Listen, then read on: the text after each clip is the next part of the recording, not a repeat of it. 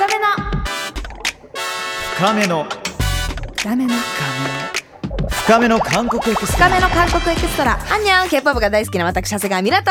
そして韓国ドラマが大好きな僕ハリー杉山が J-WEB ポッドキャストからお届けする番組。深めの韓国エクストラ。K-POP、K カルチャーのもっと深いところに手が届く生きた今の情報をお届けしています。シンウィス先生によるネイティブな使える韓国語講座。毎度ウィスさんありがとうございます、はい。皆さんもお楽しみに、えー今日も前回に引き続き編集ユニット主野涼子さんそしてりなさんをゲストにお迎えしています、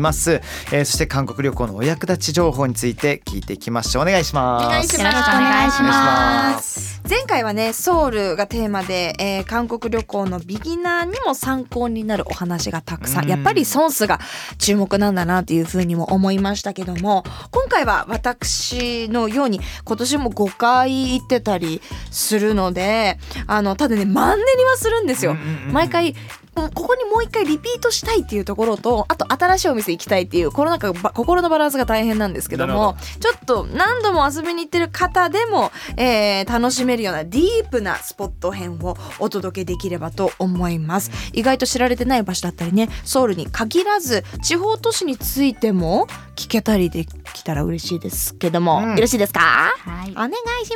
ますじゃあまあもう早速なんですけどもあのまあ何度もソウル旅行をしている人でも知らないであろうもしくは知らないというか前回もおっしゃってたように2023年になって、まあ、コロナ経ていろいろ変わってると思うのでなんかそういった意味でもおすすめスポットあったら教えてほしいです。そうですね、えっと、このガイドブックの中でも紹介してるんですけど私たちが好きな、えっと、場所の一つにソスンラギルっていう場所がありましてほでソスンラギルっていうのがあのせユネスコ世界文化遺産にもなっているチョンミョっていう、えっと、朝鮮王朝時代のあの歴代の王様とか王妃様とか、まあ、そういう人たちが、えっと、祀られているう、うんお墓っていうんですかねお墓なのかな、うん。お墓。のような場所があって、えっと、そこの西側の外壁に沿って伸びている路地がソスンラギルって呼ばれているんですね。ソスンラギル。はい、これは本で言うと何ページ？92ページですかね。92ページ。へーあの観光に人気のあのキョンボックンの周りの、えー、とキッポッえー、とソチョンプクチョンとかいうエリアがあるんですけどその辺りもからも近いしあのハノクマウルうん。関谷村ですね。伝統家屋がたくさん集まっているイクソンドンっていう観光スポットもあるんですけどそこからも近くてですね。でそういったところは割とあの昔からある伝統家屋を保存してそこをリノベーションしたお店が多いんですけどこっちはあの新しく建てた伝統家屋を使ったカフェだったりだとか、うん。まあ、あとちょっとあの小さい独立書店って呼ばれるようなインディペンデントなんていうなんていうの？ブックストア。そのまま。あとはあのえー、とブルワリですね。クラフトビールのブルワリがやっているバーとか。はい、すごいあのおしゃれでちっちゃい若いあの個人のオーナーさんがやっているお店が集まっているこじんまりとした通りなんですけど、うん。すごい楽しくて。で夕方からあのオープンするというか夕方から盛り上がるカフェとかバーが多いので夕方以降に行くのがすごいおすすめなんですけど。うん。ソスンラギルこれやっぱしゃ分かりやすいですね本を見ていると やっぱこういうなんかあの昔ながらのこう朝鮮王朝時代のなんか、ま、いなんていうんですか建物を楽しめるっていうのもちょっと新しいなって思いました。えこの建物っていうのはもともと昔から置いてあるものそれともレノベーションされているものなんですかあねえっと、レノベーションもともとあった建物もあってこのヘリテージクラブっていうお店の場合はここにお店作ろうと思ってこうコンクリの壁を壊してたら中からこの屋根が出てきてそれをちょっとあの回収して昔の家屋を使ってるお店なんですけど一個一番上にあるササっていうお店は新しくその伝統家屋を建てた新築の伝統家屋のカフェでノンアルコールのマッコリの飲み物があったりだとかえー、ノンアルが面白いですよね、うんなんかちょっとメニューも面珍しい。白かったりとかしてここ行きたいな。はい、でなんか夜になるとこうん。の城壁に多分勝手にやってると思うんですけど、なんか映画を投影してあらあらあら。みんなが映画見ながらお酒飲んでたりだとか。最高、はい。また全然違うナイトライフがはい、楽しめるエリアなんですかね。このあのソスンラギル人気に火をつけた元祖店ソウルジプシーこれ良さげですね。いいお店ですね。もともとそのジプシースタイルでその、えー、とよ醸造所？を持たない醸造所。はい、うん。持たないスタイルでいろんなところでそのクラフトビールを作ってたんですけど今は割と缶ジュに、えー、と醸造所もできて、うんはい、そこから持ってくるビールとかいろんなビールが楽しめる可愛いお店です。くー醸造所とか行くのもなんか楽しいですね、うんそこで普通にリアルにビールをいただくてその場で飲むこともできたりとかするんでしょうねね、そう地方とかに行くとそういうねマッコリのね作ってるところで飲めたりといやか楽しいですよね。いただきましたソスンラギルどうでしょう他に地方都市だったりとかのおすすめスポットありますかそうですねやっぱり地方はプサン、ブサン、うん。ソウルの次に行くならやっぱりプサンかなと、うん。アクセスとしては何がベストですか？ねもうそのもう本当ダイレクトにプサンにも。プサンもダイレクトでもいいですし、うん。ソウルから私は若干ソウルにわざわざ行ってプサンで3時間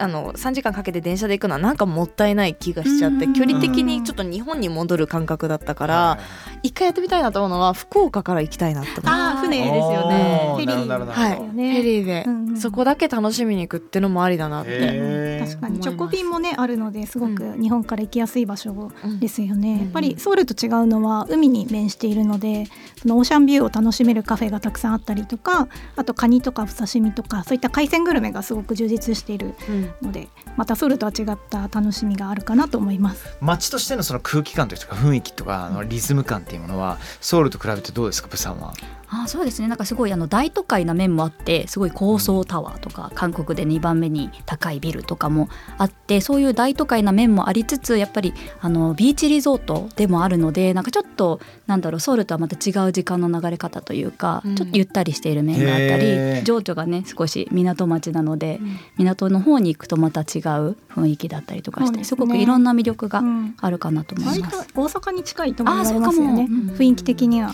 あなんか私はプサンの方が韓国っぽいって言ったらわかんないけど、うん。観光客がやっぱり少ないのでソウルってもう今ものすごく観光客が増えてるからなんかそそこの楽しさもあるけどプサンに行くとなんかそこの街の時の流れに自分がこうスポット入ってるような感じ。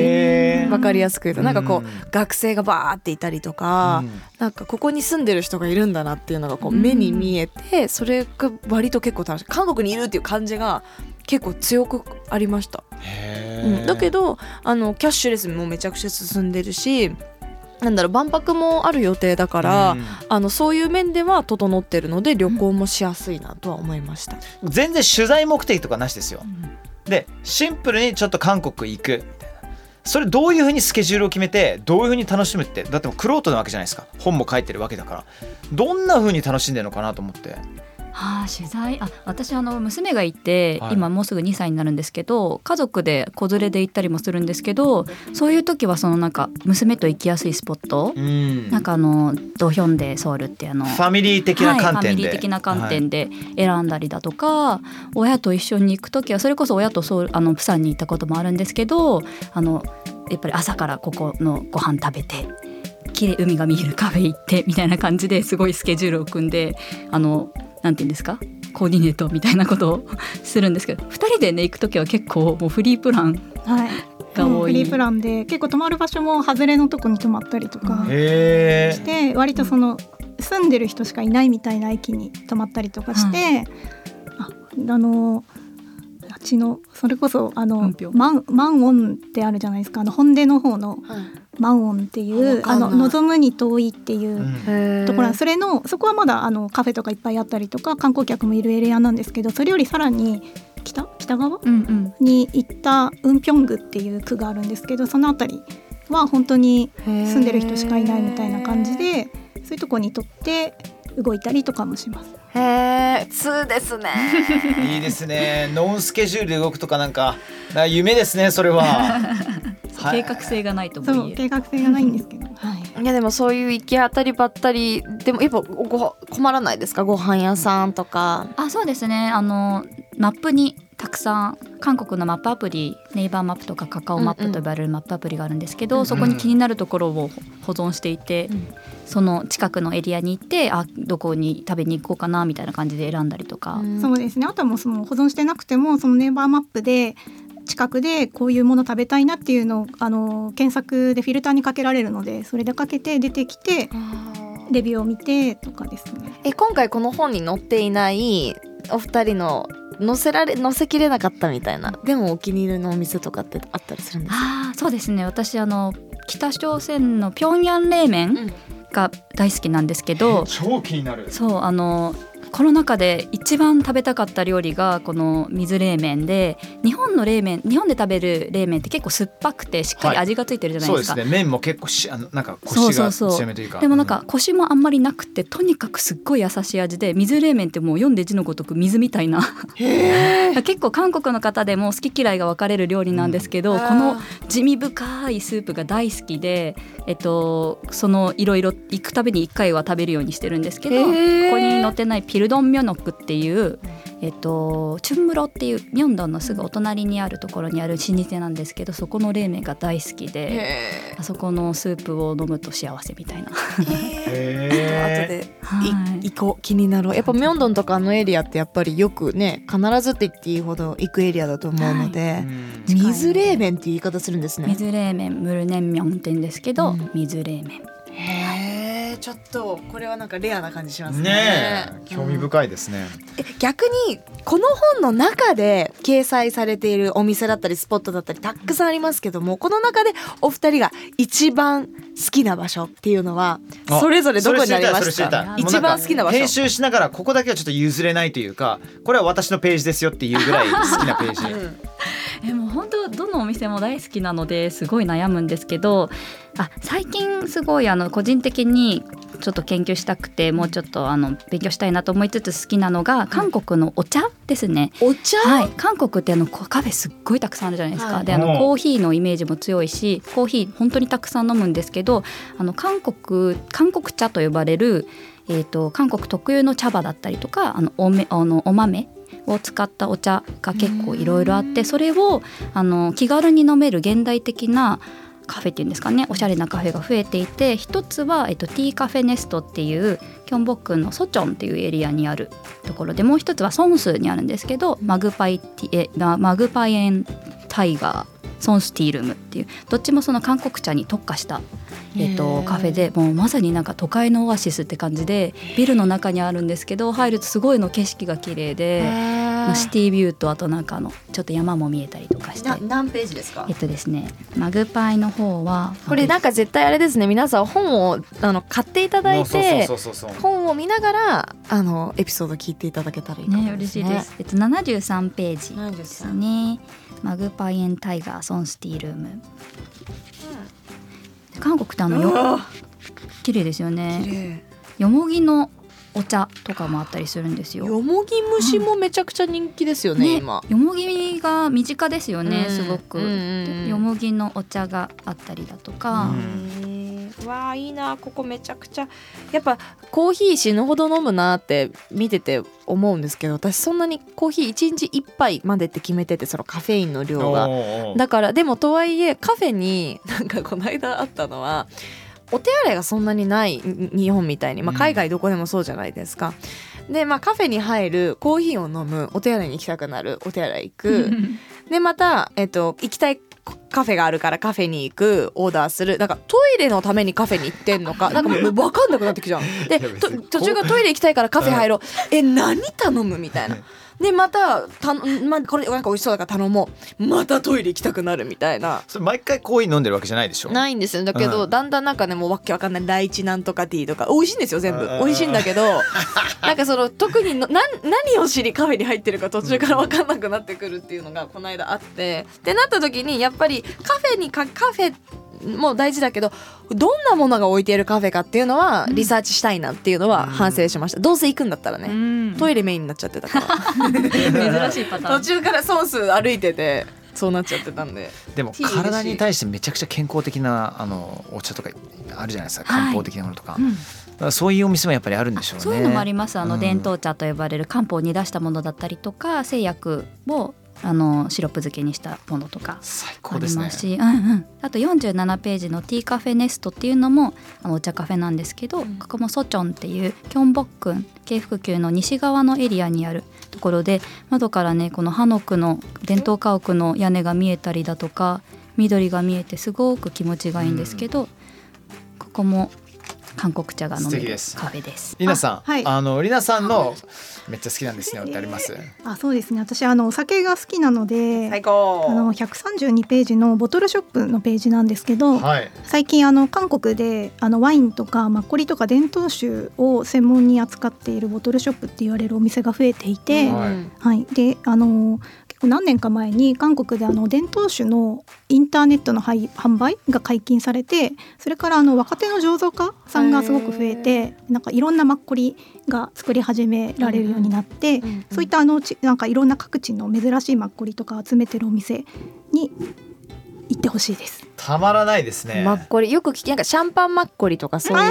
聞きますうんありまね。この番組でもねみんなでベロベロになったことあるんです。よフランクドラゴンの塚地さんと一緒にみんなも最新のお酒をね飲みまくりましたあの時私あのまま朝6時まで飲みに行きました。本当。そんな気持ちよくなっちゃった気持ちよくなっちゃった。俺まあまあ酔ってましたよあの時。このボトルショップの中で注目しているそのマッコリ、まあいろいろあると思うんですけど、特にありますか？あそうですね、うん。マッコリあのさっきおっしゃってたシャンパンマッコリ、うんうん。あのボックスこの中には入ってるかなちょっとあれなんですけど、あのボクスントガっていうメーカーのマッコリなんですけど、うん。ソウル駅とかにあの専門のショップがあってそこでも買えるんですけど本当に飲み口が爽やかでシャンパンみたいなマッコリでとても美味しいので最初に飲むにはいいかもしれないです。最高ですね。うん。これなんか韓国の文化だったりとか応援するっていう意味でもこういうスポットいいかもしれないですよね、なんかこう欧米化されすぎてないというか、うんうんうんうん。なんかそのその土地のカルチャーを知れるしモダン化された部分も楽しめるっていう。う。ん。うんうん最後ちょっとチェックしておきたい部分ではあるんですけども韓国語旅行でやりがちだったりおすすめしたいことだったりあのおすすめしないことだったり注意点っていうのは多分これ聞いていかれたいと思う方いると思うのでありますか？お二人が思う。そうですね、えっと、やっぱりもう朝から晩まですごい楽しめる街ではあるんですけど深夜はたまにあのタクシーが捕まらないことがあったりするのでそうですね。夜ナイトライフが好きな方はその遊びたい場所の近くにホテルを取るとか、うん。その深夜バスで帰りやすいところにあるかあのその自分のホテルの立地ですね、うん。そういうのをあの事前にチェックしておくと、うん。あの困らないというか、うん。うん、なるべくそうですね。そういうのチェックしておくといいかもしれないです。タクシー事情ですね。ね。やっぱりじゃあ自分が遊びたいエリアにホテルを取って、うん。この本をはい、持ってもらって時間別で、はい、行動していただければと思います、ね、よろしいですかね。いや行きたくなった。めっちゃ行きたくなった。このガイドブックはねなかなかリーサルウェポンになりますね。韓国ソウル攻略においては。いや確かにね SNS でたくさん情報はあるしあのー助かるんですけども、うん。まとめるのが大変なんですよね。そうなのそうなの全部行きたくなっちゃうから。そうなの、ね。これここのちょっともうバイブル的な感じで皆さんねチェックしていただければと思いますよ。はい。二人とも本当にありがとうございました。ありがとうございましたありがとうございましたさあそれはこの後引き続きウィッシュさんによる韓国講座もあります深めの韓国エクストラ最後まで楽しんで深めの深めの韓国エクストラ 신 위스の진짜 한국어 진짜 한국어リアルに使える진짜 한국어を勉強する時間です私は皆さんの韓国語の선생님シン・ウィスです今回は韓国旅行特集の後編 ソウルの人気スポット以外のディープな観光地についてのお話でしたね。韓国にはソウルだけではなく地方にも魅力的な場所がたくさんあります。僕のおすすめはチュンチョンです。チュンチョンは冬ソナのロケ地からも近いですしチュンチョンタッカエビ。タッカルビで本当に有名な場所なのでそこ行ってぜひ本場のタッカルビ召し上がってみてください。というわけで今回のテーマは KTX や高速バスを使う際の韓国語です。最近は乗車券をオンラインで予約するケースも増えていますし日本語の表示が出る自動販売機もありますので乗車券を買うことにはあまり苦労しないと思います。ですがちょっとした部分であれ？これなんて言えばいいの？という場面があるかもしれませんので一緒に勉強していきましょう例えば高速バスで大きな荷物をバスのトランクに預けたい時は運転手さんにこう言ってみてください짐을맡기고싶어요 짐을 맡기고 싶어요荷物を預けたいですっていう意味ですそして日本では運転手さんの ことを運転手さんって呼びますが韓国ではアジョシでも大丈夫ですしキザンニンというより丁寧な表現がありますのでキザンニン짐을맡기고싶어요っていうとキザンニンがトランクを開けて荷物を入れてくださいますまた荷物を預けた後高速バスから降りる時には運転手さんに荷物ありますという意味の 짐있어요滑らかに発音すると짐있어요と言えば荷物を出してくれますそして韓国の高速バスにはいくつかの種類がありますプレミアム20人前後しか乗らない広めの座席が用意されているバスです一番高いです次はウドゥンウドゥンバス で優等バスっていうことなんですけど30人前後しか乗らないやや広めの座席のバスです。そして一般一般一般バスは一般バス普通の観光バスのような座席です。そして日本の夜行バスにあたる深夜バスっていう言い方をしてる深夜深夜バス深夜バス。これは日本の夜行バスと同じバスです。続いては KTX に乗る場合日本の新幹線と違うのは席の名前や種類です。日本でいう普通車は一般室という意味の一般室一般室グリーン車は特室っていう意味で特室特室と言います。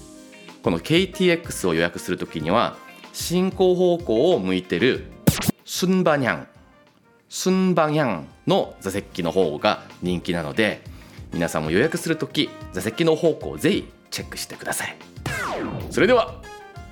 私も韓国に旅行行きたい。授業ここまでです。以上シンウィスでした。イバンスはグッ